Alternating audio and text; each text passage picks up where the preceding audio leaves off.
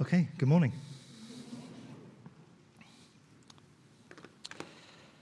John 11. We'll see what God does and says to us. A man named Lazarus was sick. He lived in Bethany with his sisters Mary and Martha. This is the Mary who later poured the expensive perfume on the Lord's feet and wiped them with her hair.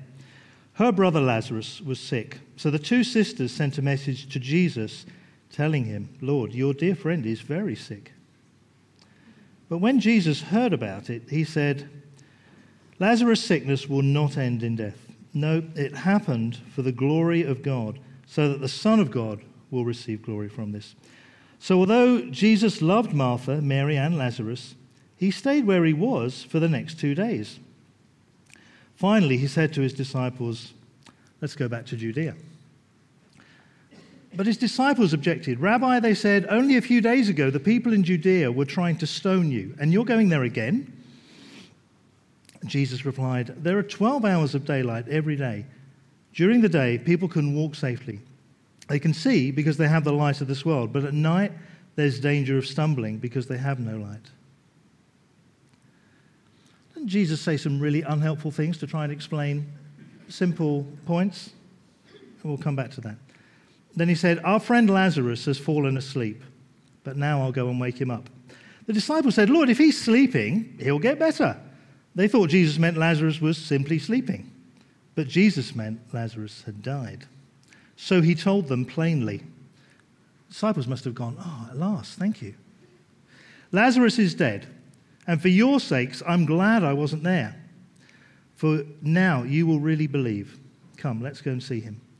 Thomas, nicknamed the twin, said to his fellow disciples, "Let's go too and die with Jesus." Jesus arrived at Bethany. He was told that Lazarus had already been in his grave for 4 days. Bethany was only a few miles down the road from Jerusalem, and many of the people had come to console Mary and Martha in their loss. When Martha got word that Jesus was coming, she went to meet him. But Mary stayed in the house. Martha said to Jesus, "Lord, if only you'd been here, my brother would not have died. But even now I know that God will give you whatever you ask." Jesus told her, "Your brother will rise again." "Yes," Martha said, "he will rise when everything rises and everyone rises at the last day." Jesus told her, "I am the resurrection and the life. Anyone who believes in me, even after dying, anyone who believes in me will live, even after dying. Anyone who lives in me and believes in me will never die. Do you believe this, Martha?" "Yes, Lord," she told him. "I've always believed you are the Messiah, the Son of God, the one who's come into the world from God." Then she returned to Mary, and she called Mary aside from the mourners and told her, "The teacher's here, and he wants to see you." So Mary immediately went to him.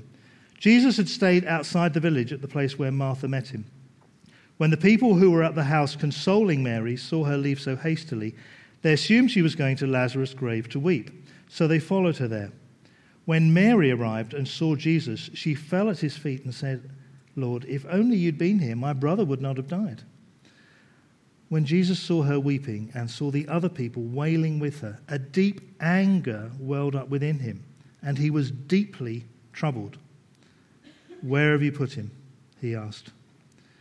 They told him, "Lord, come and see." Then Jesus wept. The people who were standing nearby said, "See how much he loved him." But some said, "This man healed a blind man. Couldn't he have kept Lazarus from dying?" Jesus was still angry as he arrived at the tomb. A cave with a stone rolled across its entrance. "Roll the stone aside," Jesus told them. But Martha, the dead man's sister, protested, "Lord, he's been dead for 4 days. The smell will be terrible." Jesus responded, "Didn't I tell you that you would see God's glory if you believe?" So they rolled the stone aside. Then Jesus looked up to heaven and said, "Father, thank you for hearing me. You always hear me. But I've said it out loud for the sake of all those people standing here, so that they will believe you sent me." Then Jesus shouted, "Lazarus, come out!" And the dead man came out, his hands and feet bound in grave clothes, his face wrapped in a headcloth. And Jesus told them, unwrap him and let him go. So, familiar story, and I really wanted to try and get inside this story a bit more, and I felt as I looked at it that there were some things going on that it would be helpful for us to understand. We'll see where we go. Raising Lazarus, or if Lazarus came forth, who came first, second, and third? Thank you, Sonia. Thank you. And I have one fan in the audience. I want to remind you of some of the things that I said a few weeks ago, not because I think they're especially important, but because I think it will help you understand where I'm coming from. Remember, these statements, these are not church statements, they're not leadership statements, they're just Graham statements. I haven't even talked to the rest of the leadership yet, but nobody said, don't do that again. So I think I may be all right. I'm not going to explain them, I just want to lay them as a kind of bedrock of where I'm looking at this story from. It's the nature of God to renew, restore, and repair. It's not the nature of God to inflict or accept disease, disability, and disorder. God is the source of all true healing, natural and divine. We should receive it all from him with gratitude. To desire his healing touch is to desire his presence with us. When he is present with us, his healing will be evident. That's what Ian was praying. He is always present with us, which is also what Ian was praying. The New Testament standard is all who came to Jesus were healed. I believe we should expect the same standard. If we don't see that standard immediately, we should remember that he is always loving, he's completely consistent, and he always rewards those who earnestly seek him. There's always a cost to our human nature when inheriting his divine nature. By that, what I mean is when God's doing something in us, something has to go that's already there. Okay? So advancement in healing will be contested, and courage will be required to overcome opposition. Usually it's courage in here and in here. We pray and we pray and we pray for something and it doesn't move. What do? We keep on praying. Or we just say, no, it isn't going to work. And I think that's something for discussion. Receiving healing is a journey. There may only be one step, in other words, healing may be immediate, or there may be many steps. But the Father desires us to grow to be like him as we step forward. God's heart is filled with compassion for those in need. And when our hearts resonate with his, we see his kingdom come and his will being done as it is in heaven in greater measure. Healing's not an academic exercise. It's not a box to tick and say, oh, we're a good church, we had a healing. Okay? It's to do with the desires of God to see his kingdom coming. Faith and compassion grow in us as we draw on the life of his word and the testimonies of his activity. And lastly, in the end though, there'll always be mysteries, and we need to draw closer into his presence to fathom them. Okay, I wanted to look at this story from the point of view of the characters and how they react. Okay, firstly, Lazarus. He's pretty inactive in the whole thing. It's like Marley in Christmas Carol. Now, Christmas Carol opens, if you know the story, opens with the sentence, Marley was dead to begin with, because he was dead. But the story revolved around some things that involved him. This story, actually, Lazarus is pretty important in the whole thing, but he's pretty inactive at the beginning. We don't hear about why he's ill. We don't even hear about when he dies. All we know is that when they came to Jesus, he was still alive. Jesus waited, and by the time he arrived there, Lazarus was dead for 4 days. So Jesus was either quite a long way away, or I suspect he waited. If you read it again, and I can't remember if it's in this version or not, but in some of them it says, on the third day, Jesus went. So he waited at least 3 days, and then he had to travel there, and by the time he got there, Lazarus had been dead 4 days. So it's not, there wasn't a text, there wasn't Instagram or, you know, FaceTime, hey, Jesus, come quickly, we need help. You know, you tell somebody, they walk for several days, they've got to find Jesus, then Jesus hangs around for 3 days, and then Jesus and his team walk back. So there's quite a gap there. But at the end, he makes a great entrance. It's got to be one of the best entrances in the whole of Scripture. The disciples. Basically, the disciples are scared. It's not that they don't care about Lazarus. They care more about their own skins. Listen to the way they react. Jesus said, if we go back to verse 4, Jesus said, Lazarus' sickness will not end in death. This happened so the glory of God, and so that his son will be shown, and so that his son will receive glory. But then, after 3 days, so the disciples are thinking, oh, great, we don't have to do anything. You know, God's going to be glorified. We're fine here. Thank you very much. And then 3 days later, Jesus said, let's go back to Judea. Now, the last time they were in Judea, it got really serious. People tried to kill Jesus, and by association, the disciples were also in trouble. So the disciples, they had a choice. They could have said, yay, we're going to go and see Lazarus raised. Or they could have said, Rabbi, we don't want to go. It's only a few days ago the people in Judea were trying to stone you, and you want to go back? Does this sound like a faith-filled group of people? I don't think so. So then Jesus tells this parable that we always overcomplicate, which is basically saying, look, when there's light around, you can see what's happening, and I'm the light of the world. So just walk in my light, and you'll be okay. And then he says, well, Lazarus is just sleeping. So he's using this kind of euphemism to say he's not really dead as far as I'm concerned. Remember, Jesus always looks at things from a heavenly view. The disciples have yet to understand that. So they're always looking at things from an earthly view. So they say, well, if he's only sleeping, let's just hang around here because he'll wake up eventually. We don't want to go to Judea because it's dangerous. It doesn't say that, but that's what they're saying.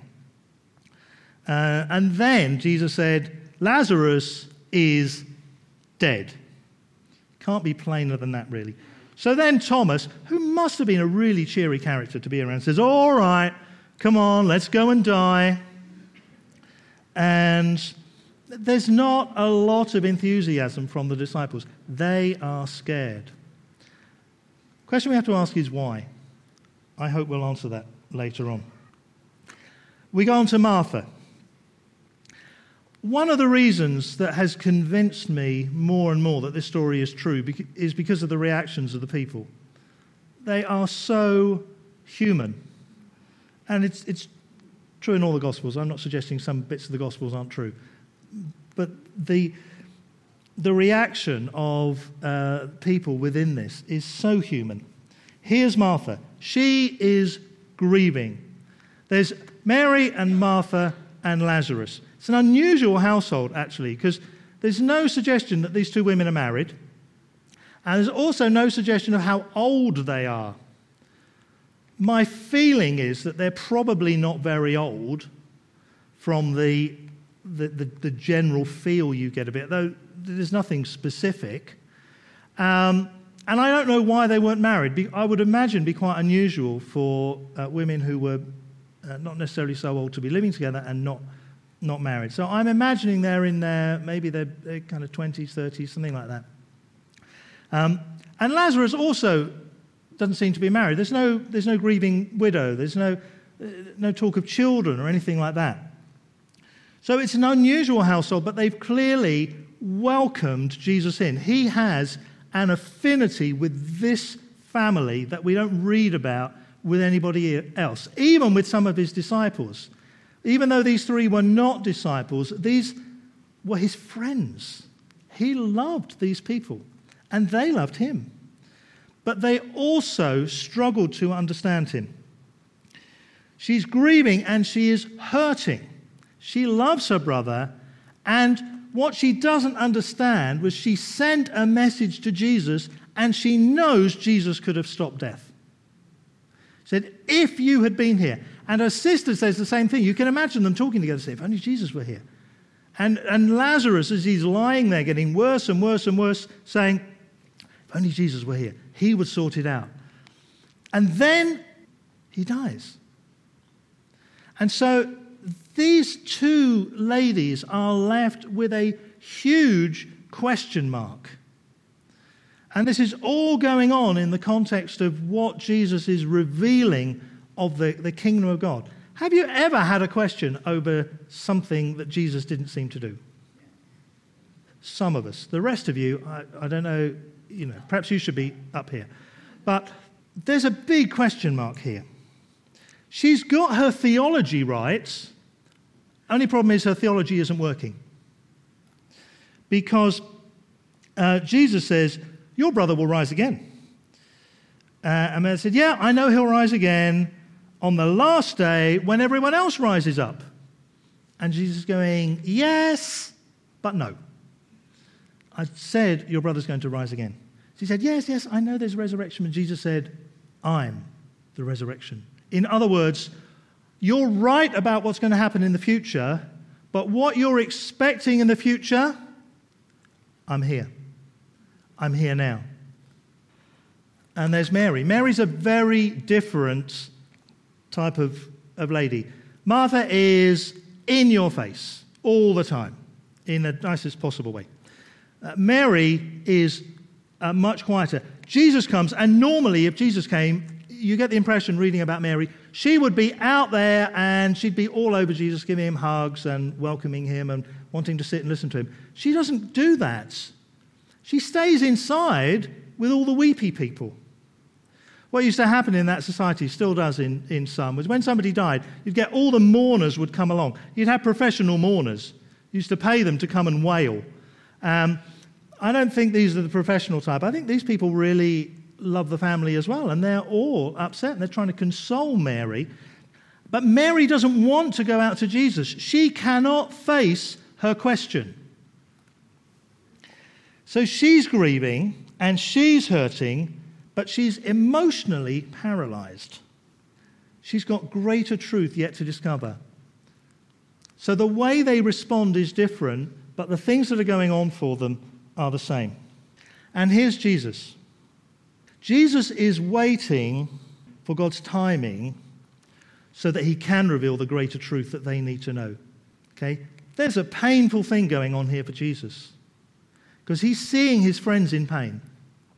But he knows they've got to walk through that pain in order to find something that's a greater truth than they have yet seen. And Jesus has to allow that. When we walk through difficult times, because God has something for us to discover, he has to allow it. And I don't think he finds that enjoyable. I think God, at one level, would love just to answer everything. Bang, bang, bang, bang, bang, bang, bang, bang. Now, this is not the only reason, but one of the reasons that we need to wait sometimes is because we are not ready to receive the truth that God wants to give. God wants us to grow to be more like him. But the thing that we are pursuing, the truth that we're pursuing, needs other things in our heart to be in place for that to happen. Now, don't go away and say, well, that's a rule, that always happens. It's just part of the process, I think, that goes on. Okay, Lazarus, the story. So we've had the characters. Now we've got the story. So Lazarus, he in the end, he gets life. Not he's in prison for life, okay? That's not what I mean. He gets life. Death gets defeated. I'm going to come back to that because that's pretty important in this story. God gets glorified, and that's what happens. Okay?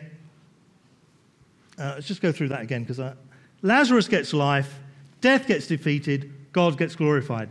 That's what goes on here. Keep that framework in mind, and I think it will help us. All right, here are some lessons. Jesus displays obedience to the Father. The thing that really struck me in this story about Jesus is the range of emotions that he goes through.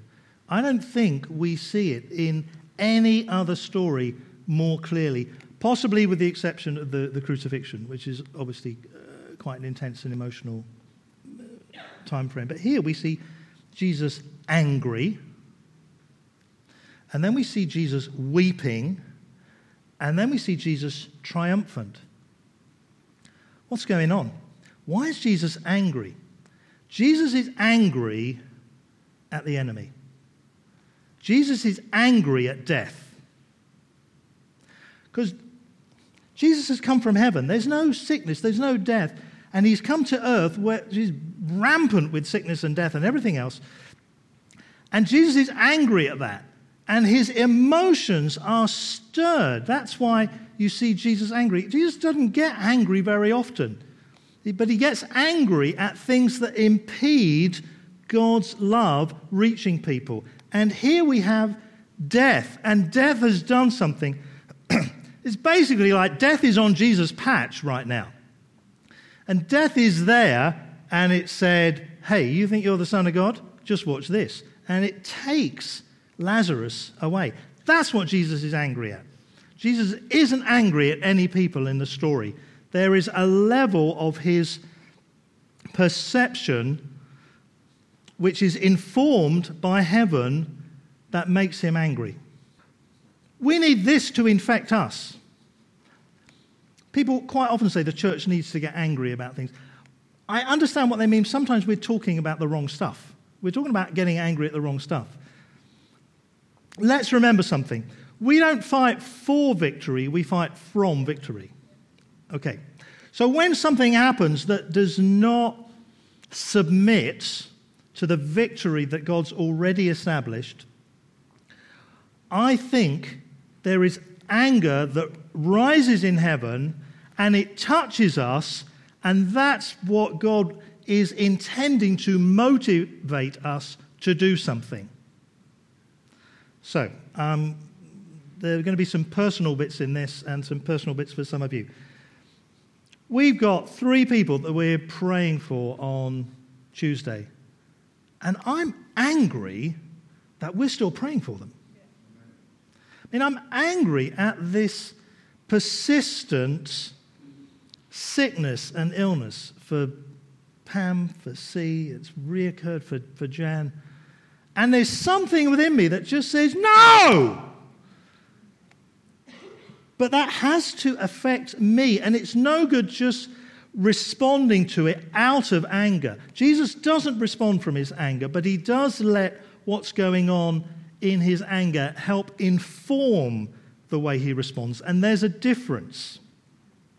Because we can't pray angry prayers, because our prayers are directed to God, and I'm not angry at him. But you have to understand what's going on in the dynamic of your reaction to something. When Anne was sick, I got angry about the sickness because I knew that she shouldn't be sick. I knew that wasn't God's best for her. That wasn't his intention. And this thing was not moving. And that made me angry, but there were other emotions mixed up as well, obviously. And for Jesus, there are other emotions mixed up because he's angry, but then he's sad. He goes and he sees Mary, and he sees the impact of this thing, and he sees all the mourners, and he weeps. Now, it says here Jesus wept. That doesn't convey half of the emotion that Jesus is carrying here. He is sobbing from the depths of his being. And again, there's more than one thing going on here. And you may not all have had this experience yet, but you might do. There's a level of human sorrow at what's happened. But there's also an aspect that when that's going on and you look to God, because you don't just grieve over the circumstances and have sorrow over the circumstances. You're looking to God to do something. And in that kind of emotional state, the the beauty and the wonder and the glory of God also brings out weeping. And you've got both things happening at the same time. These days, it happens to me a lot, and I don't always know which one's going on. I just know which one I have to focus on. I can't afford to get caught up in my grief. I have to make sure that my grief pushes me into the wonder and glory of God. Now, grief doesn't just happen when people die. Grief happens in all kinds of circumstances. When grief comes through loss and is a result of how much we care. We can grieve over people that are still alive. We can grieve over circumstances. We grieve when something that God should, or when we know something that should be ours, or should be glorifying God, or should be somebody else's, has gone, and it evokes that kind of response from us. But that response is a response from heaven. And I wish I had the words to describe this adequately, but because we are attuned to the life of the Spirit of God, then we feel more and more and more of what God feels. And the more we allow that, and the more we seek to understand it, the more it will happen. So I always carry a handkerchief with me these days, and not because I've got a runny nose, but because when I'm in worship, I never know when it's going to hit me. Hit me this morning. Other mornings, it doesn't hit me. Annie was down here playing. I looked at was playing and worshipping and just having fun and a great time. I looked at her, I burst into tears. We sang one of the songs. There was just a line that caught me. I just went, "Oh my goodness!" You know, that's going on for Jesus the whole time. See, I think it was a lot of emotion. People that read Jesus and don't see him as an emotional person, or just say, "Well, he was from the Middle East. They're all emotional." It's rubbish. Just that we're not really understanding the story. Okay, better move on. I want to talk about death. Death is at work here. And what death does is, there's Four Horsemen of the Apocalypse. I know I'm getting off track here, so stay with me. There's Four Horsemen of the Apocalypse. Sin and death and disease and famine, I think. War. War's one of them. And actually, there's it's not that there are four different beings. There's one being, there's one entity, and it's the enemy, it's the devil. But he manifests himself in different ways. That's why Revelation's all kind of picture language. If you don't understand the pictures, it's tricky. Death is like that. We experience death. We had somebody, this is years back, I can't even remember who it was, but somebody here in the church, somebody had developed cancer, and there was an announcement about it. And what happened was, and I felt this, but I didn't understand it at the time, was this kind of wet blanket got pulled over the whole meeting. And it was despair. And it was just the diagnosis of cancer. And cancer, along with other things, but it carries with it this attachment to death. I just think death kind of rubs its hands and goes, "Ooh, I can get in on that." And my question is, why do we let death have anything to do with it? Death's a defeated enemy. Death is done. So when we get news that is not great news, it doesn't have to carry death with it. And we just resist that. We just say, okay, we understand the situation. But we're not letting death get in on this act, because we just want room for Jesus here. There's no room for anything else. Only room for Jesus. One of the things that I think holds us back in healing, and by us I mean probably the church in the Western world, is that we've allowed death. We don't recognize death. We don't recognize what it is. I had this experience after Anne died, and I had it more than once. And I don't think it was an overactive imagination. And usually in worship, and at the time, I was just trying to connect with God, and I was trying to push past and live in and discover the victory of God in my circumstances. And now this is going on in my imagination. This is not a vision, and I'm not trying to lay any more emphasis on this, except this is how I saw it. But I saw death. And I saw death. And do you know what? It was a sniveling, defeated, scrawny little being somewhere out here. Thank you. And And it had the temerity to try and challenge Jesus. It wasn't me it was challenging. It was Jesus it was challenging. And I just looked at it, because I was focusing on Jesus. I just looked at it and I thought, who are you? Okay, now, Anne was still dead. So it's not trying to deny that, but it is trying to explain how we overcome death. You see, and the thing is, I know it's still there. I know it's still there. When Pam was getting sicker, there was an internal struggle for me about how do I go and pray for her. And we all have to face that through our different circumstances. It's not unique to me at all. But there's an internal struggle, and I knew that it was death. I knew it was death that was asking the question. Because let's face it, without the type of intervention that she's had from all directions, she probably wouldn't be here. She was a very, very sick lady. She's still got a long way to go. So death was kind of taunting. And when I recognized it, I just thought, oh, of course. So I knew I had to deal with it in here, and that made praying for her a lot easier. Psalm 23 talks about walking through the valley of the shadow of death. I think that is an experience that we have sometimes. But notice it's walking. It's not camping out and having to live there forever. It's passing through. We pass through death. And one of the outcomes that I would love to see from this morning is that we recognize the taunting voice of death has no power. And that leaves us free to pray for C and for Jan and for Pam and for anybody else. Without that, there'll be other things as well that we probably got to deal with. But as far as that's concerned, this is a death-free zone. I don't mean no one's going to die here this morning. I wasn't anticipating that anyway. That'd be really good on my CV. I preached and somebody died. I think the rules are then you have to pray and they get resurrected, especially if they fall out of a window. That's why I don't let anybody sit on the windowsills. But a zone where we know that death's defeated. Okay, last thing. The enemy comes to steal, kill, and destroy. Here's a strange story. In fact, we got two strange stories. I'm going to tell one. Rodney's going to tell one. They're testimonies. And then we're going to pray for people.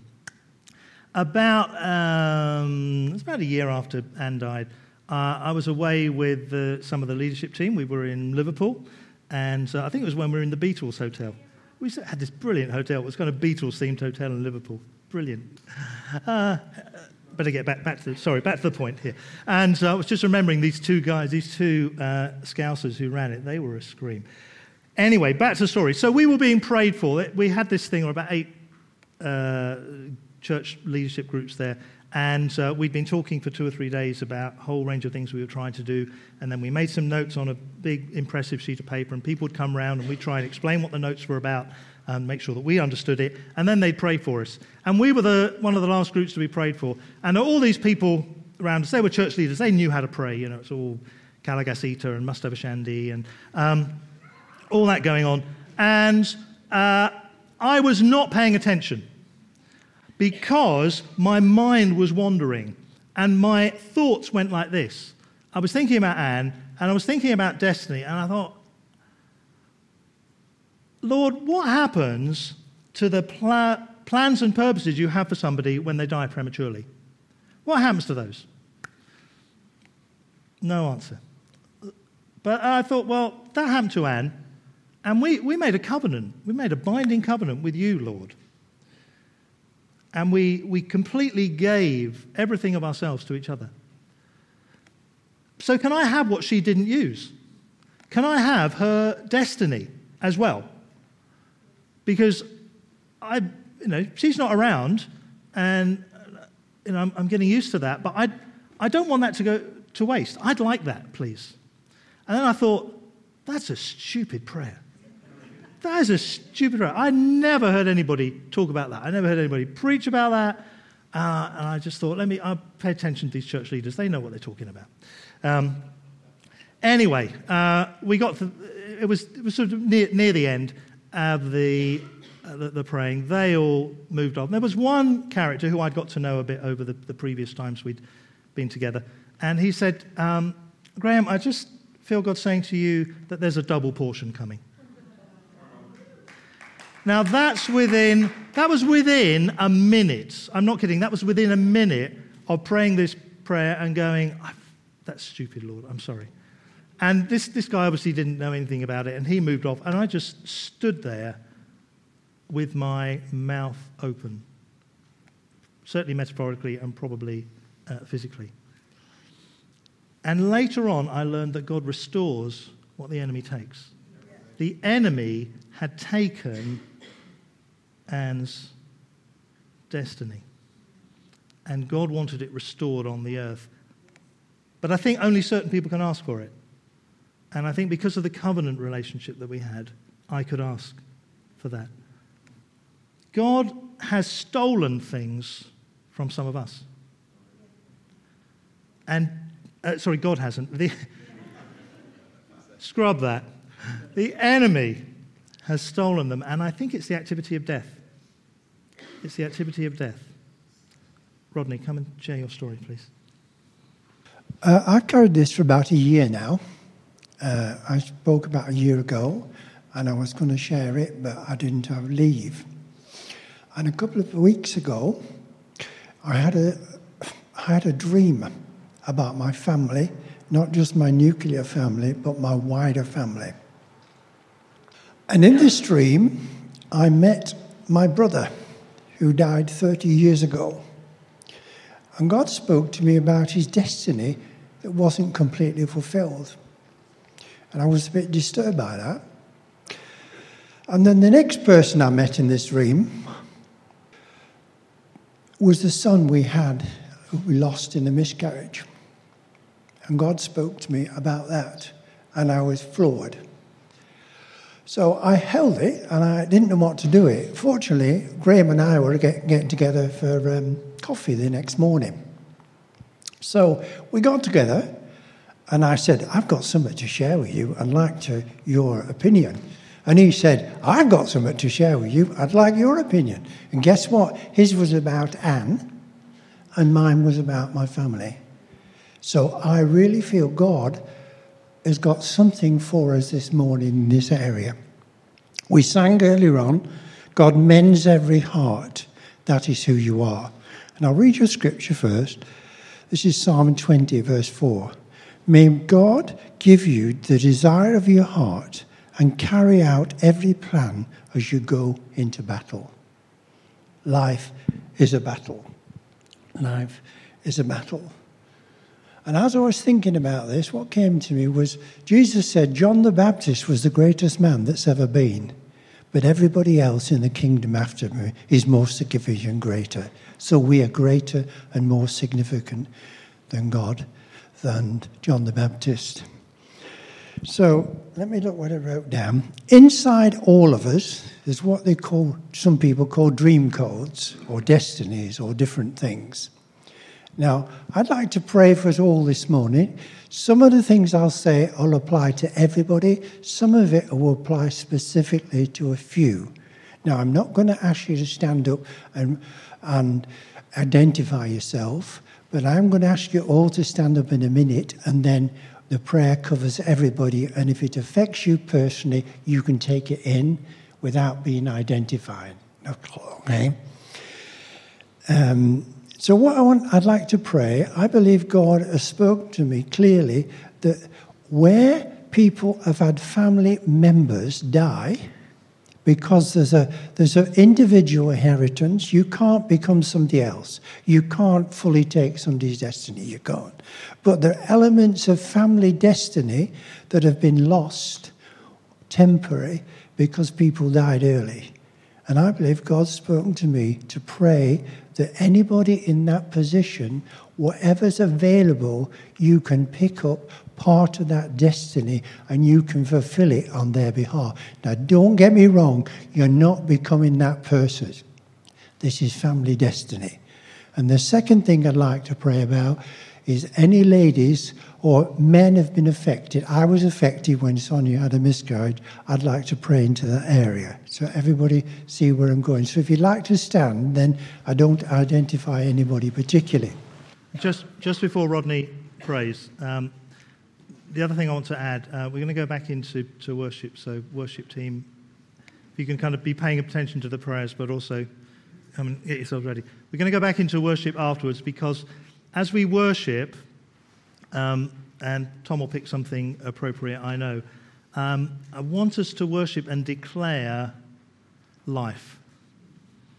And then after that, if there is anybody who would like prayer for healing, for anything, either ask people near you or come to the front and we'll get some of the leaders to pray with you. That's okay.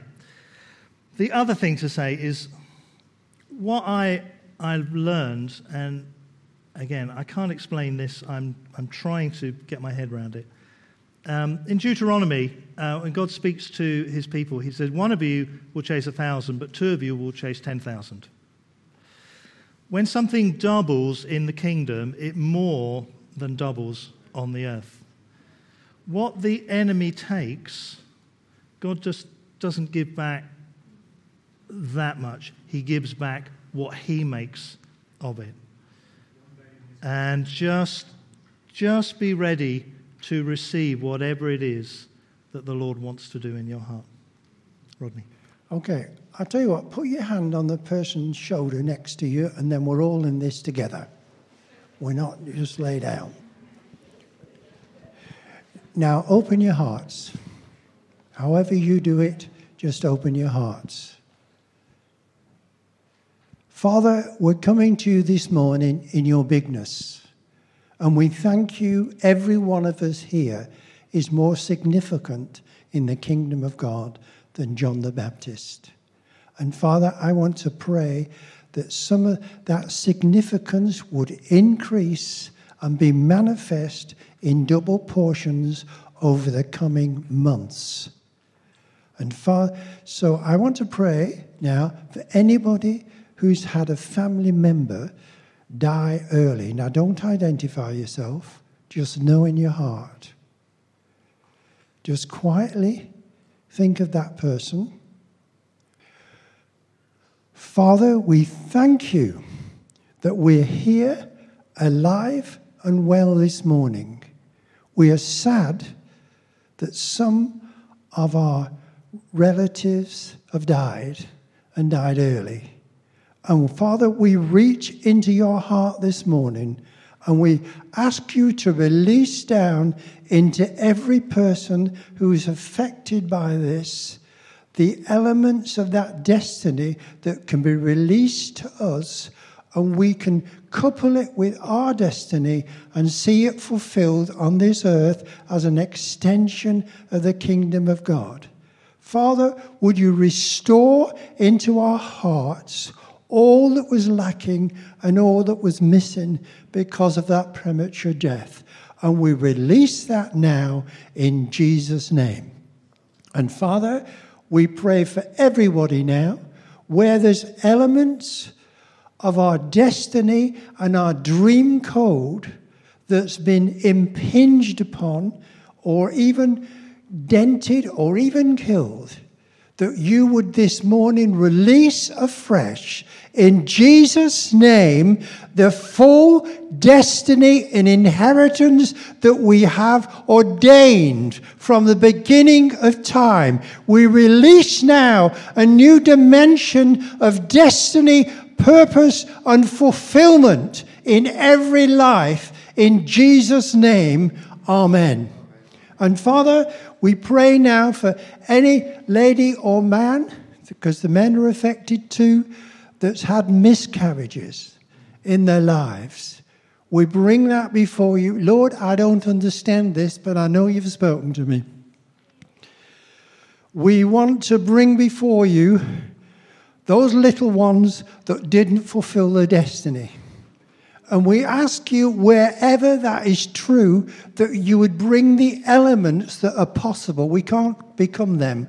But the elements of family destiny that were lost because of that, we ask you to release it into our hearts and our lives, that we know our family is fully expressing the destiny and purpose you had for our family unit in heaven. And we pray for healing and restoration of any damage that still may be in our hearts and our lives. We thank you, you mend brokenhearted. Mend every aspect of broken heart in lives this morning who have experienced miscarriage. And those amongst us who haven't personally experienced but know of it in close friends where it's impinged upon us, we ask you to heal and restore that now in Jesus' name. In Jesus' name. In Jesus' name. And there's one little thing coming to my mind just as we're concluding. There's some gifts of administration that were lost through people that have died early, and God wants to restore them to you where you are not very good at this. There is a family inheritance in the gift administration. And Father, we drink it now and we release it into every heart and life that applies to. Thank you, Jesus. Amen.